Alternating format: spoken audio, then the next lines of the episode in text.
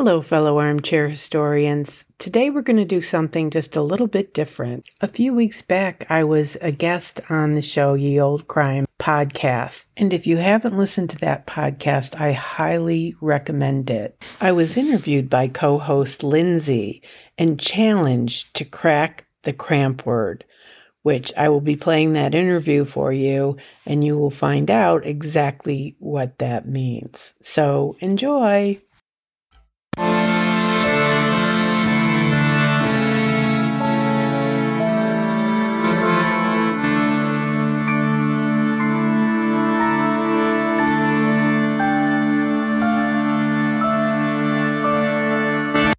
Hello and welcome to a special mini-sode of Ye Olde Crime, the show where Maddie and I discuss the funny, strange, and obscure crimes of yesteryear every Wednesday. This special biweekly segment is called Can You Crack the Cramp Word, which is slang for a difficult or obscure term, which I thought was very fitting. And with me today is Anne Marie from Armchair Historians, and before we begin, I'd like to give her the opportunity to tell us a little more about herself and her show before we start the game. Thank you for having me, Lindsay. I mm-hmm. first want to just say how much I do love your show, and uh, you were on my sh- my show I think yep. last year, and you talked about some really interesting stuff. The way that the Victorians like to poison themselves, and they were just really good at killing themselves. We'll just go. We'll just say that. I learned so much. So yeah, I I'm a podcaster like yourself and so I host and produce Armchair Historians and it's a podcast where history is the touchstone to the conversation because I feel like a lot of really meaningful conversations come out of talking about history. Mm-hmm. And so that was the idea to the podcast when I started it and I it's an interview style podcast. I have people on the show like yourself mm-hmm. that are, I like to call us armchair historians. Mm-hmm. I do have real life historians sometimes, but you know, I think deep down we're all just armchair historians looking for the meaning of life and history, right? Yeah. So, and like I said, I always think about your podcast and I get giddy because you're combining history and true crime, which to me is I'm in heaven. it is it is fun and you know it's it's interesting because it's some it's kind of like a a niche subset of history that I never really like anticipated falling into. But then as I started kind of researching more and more cases, I was like, this is actually really fascinating because there's some stuff out there that you find that is just like, where did that even come from? Because you don't hear about it. So it's kind of fun. It's a fun, yeah, it's just kind of a fun journey, fun concept to kind of play off of. I love it. And you do, I have to say, sometimes I catch you talking like somebody from the Victorian era, the way that you put your words together and, you know, talk sometimes I think maybe she's like reincarnated from the Victorian era. Maybe I was a ballerina that went up in flames after getting too close to the gaslight. yeah. Twirled a little too close to the edge of the stage. oh, yeah. You'll have to listen to the episode I was on for of Anne Marie's show to get that reference, which I will link to in the show notes in case you're oh, interested oh, in checking that out. Thank you. Yeah. So, as you mentioned, the premise of your show is the question What's your favorite history? So, I'm curious, what's yours? I knew you were going to say that. I knew you were going to ask me that. So, I'm kind of prepared, but not really. My favorite history is, you know, it's not a particular history, but it's a type of history. Mm-hmm. I like histories that are hidden. I like to learn about uh, the almost erased, often erased history of LGBTQ plus community. I've had some really amazing guests, and I have some coming up uh, in the not too distant future.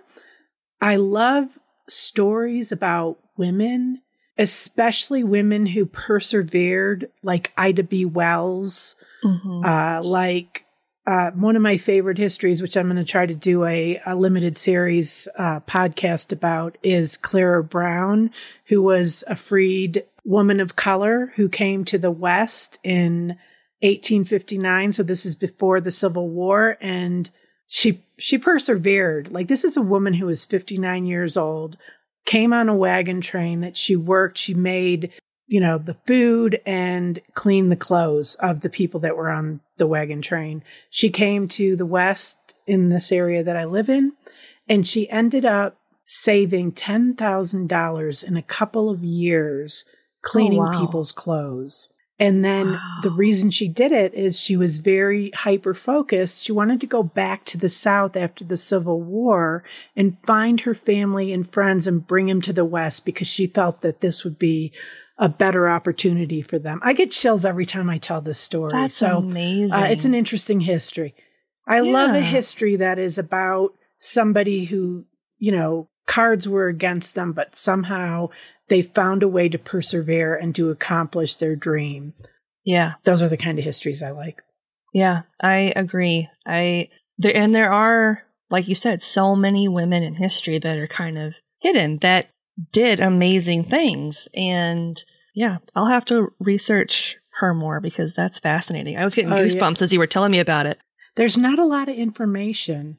It's it's the kind of stuff that you really have to probably deep dive into archives in a library or something. But sure. the work that has been written, I feel, is lacking. Sure. So, yeah. Clara Brown, look her up. Awesome. You kind of touched on that. So, is there a particular time period or event in history that kind of inspired you to create your show? Like, is there anything in particular that you had a, an interest in or wanted to learn more about? The way that this show evolved, where it started, the seed, if you will, was in massage therapy.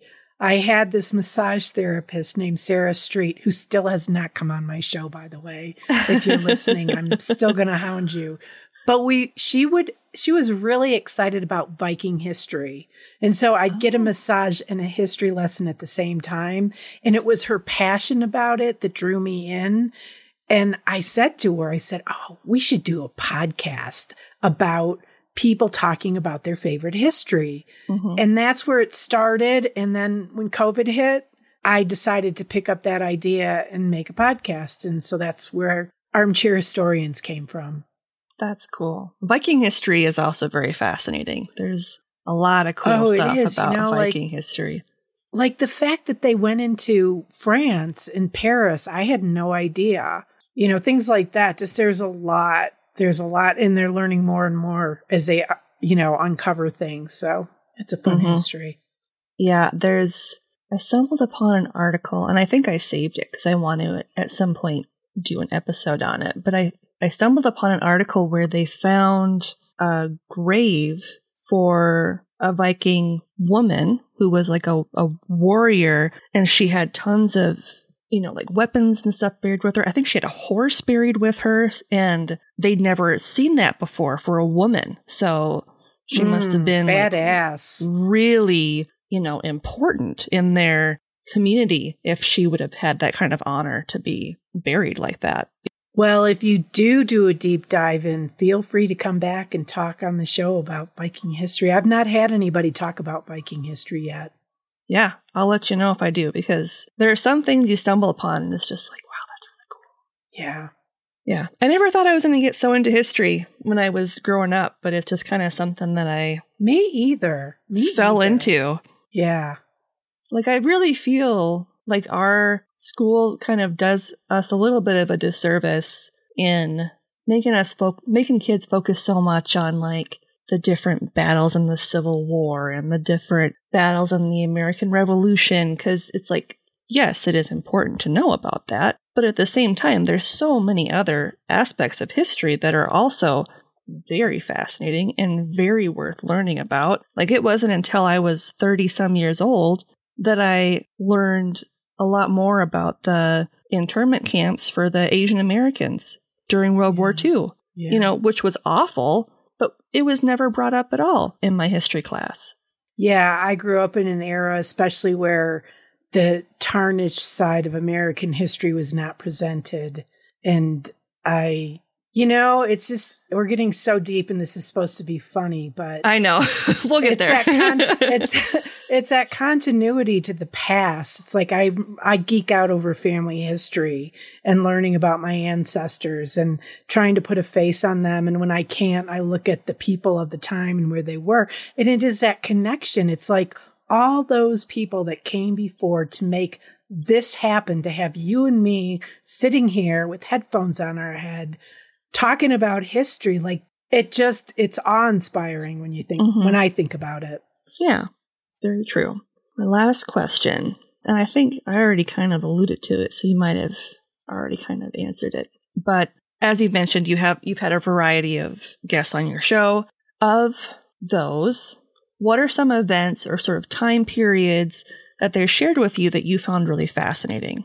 You know i have a real soft spot in my heart for the lgbtq plus Mhm. history that comes on the show because it takes a lot of digging to find the information and then a lot of thinking and trying to figure out the spin you're going to put on something. But the two that stick out is uh, the authors that wrote the book or published the book. It's called Loving a Photographic History of Men in Love, 1859 to 1950. I might have gotten the dates wrong. I was never good with dates in school. So, but anyways, and theirs is a visual history. Two men as a young couple, they started collecting these photographs that they thought were so rare. Mm-hmm.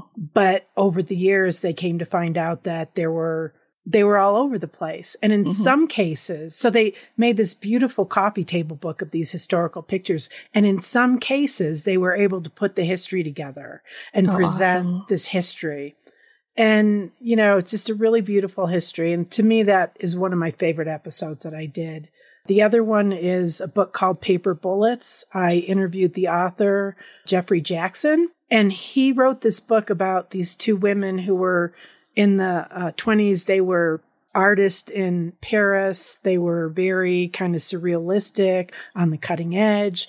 And they ended up retiring as a couple and they were able to kind of hide under this relationship of being stepsisters, but they were really lovers. And they ended up fighting for the resistance in Jersey, which is one of the Channel Islands that was occupied by the Germans. And it's called paper bullets because they would write kind of demoralizing messages that they would put in places where German soldiers would find them to basically bring down their morale. Oh, and Oh, it, nice. it's, it was an amazing history. So that, That's I mean, that's a really unusual history that I, if you have an opportunity, check out the book, Paper Bullets. So I, I'm giving you really long answers. I'm sorry. I'm going to make this not a short episode. No, that's totally fine. Yeah, that's a lot of stuff that I did not know about. So you're giving me a lot of homework, which is good because I like learning. Just listen to my show. I know. Honestly, go listen to her show because there's lots of fun stuff you'll learn. Hello, my name is Anne Marie Cannon, and I'm the host of Armchair Historians. What's your favorite history? Each episode begins with this one question. Our guests come from all walks of life YouTube celebrities, comedians, historians, even neighbors from the small mountain community that I live in. They're people who love history and get really excited about a particular time, place, or person from our distant or not so distant past. The jumping off point is the place where they became curious, then entered the rabbit hole into discovery. Fueled by an unrelenting need to know more, we look at history through the filter of other people's eyes. Armchair Historians is a Belgian Rabbit production. Stay up to date with us through Twitter, Facebook, and Instagram. Wherever you listen to your podcast, that is where you'll find us. Armchair Historians is an independent, commercial free podcast. All right, that was the last of my questions. So are you ready for the Victorian slang terms? No, but go ahead. Hit me up. no, no one's ever ready. I think you've had two people who got the answer right. yep, Okay. yep. I've had two people guess get at least one of the terms right. So I have never, I have not had anybody guess both of them correctly yet. Okay. I'm not sure what I'll do when someone gets both of them correct, but it may happen. So we'll see. So your first term is hedgeborn. Hedgeborn. Okay, so this is Victorian, and I'm thinking of a hedge. So I'm thinking of maybe it's a manicured hedge, in that if you're hedge born, you're born into money or status or prestige. It's actually quite the opposite. Hedgeborn means that you're lowborn or illegitimate. Oh my word. Okay. Yeah. So I don't know if that means like I was you were was- born behind a hedge or something. Like it's just a weird. Oh, you know, that makes sense. See, I'm thinking of English gardens and things like that. Yeah. Something under the hedgerow. Okay, Yeah. that makes sense. Okay. Maybe the hedge was the barrier between the two classes. So I think you were onto something with the the hedge, you know, but they were just born on the opposite side, not the they prestigious were born side. under the hedge, as you said. yes. And then the mother went back to the fields and started farming, Yeah, something. maybe. Yeah. yeah. Or went back to start washing more clothes or preparing meals or something. All right. Your second term is nipperkin. Ooh, nipperkin. Ooh. You know, I think I think of nipper and I think of those little bottles with the alcohol in it. Mm-hmm. So I'm going to say a drunkard, like somebody who likes to drink a lot. Nipperkin. You were you were right. It's a small glass of liquor. Yes! You did it. I'm so proud of you. oh my god. That was Oh awesome. I can freaking die now. I'm good. I cracked a cramp word. I'm done. The rest of the year's canceled. I'm done. I'm just your run of the mill alcoholic. That's why I figured it out. Well, you know, they have like, you know, like little nip of alcohol. Yeah. So that's That awesome. is so interesting. I wonder if that's where the term for the little bottles came from. It's Probably. just a nip. yeah. It's just a small glass of liquor. Yep. It's just a nip. Well, this has really made my day. There you go. now you can just be like, yep, I got a obscure Victorian slang term. Yep, And now you can start using it. that's right. Nipperkin. Oh, he's a real nipperkin. I, li- I live in a town of nipperkins. There you go. Well, I would like to thank Anne Marie for joining me today for Can You Crack the Cramp Word? And before we go, can you please tell our listeners where they can find you on social media?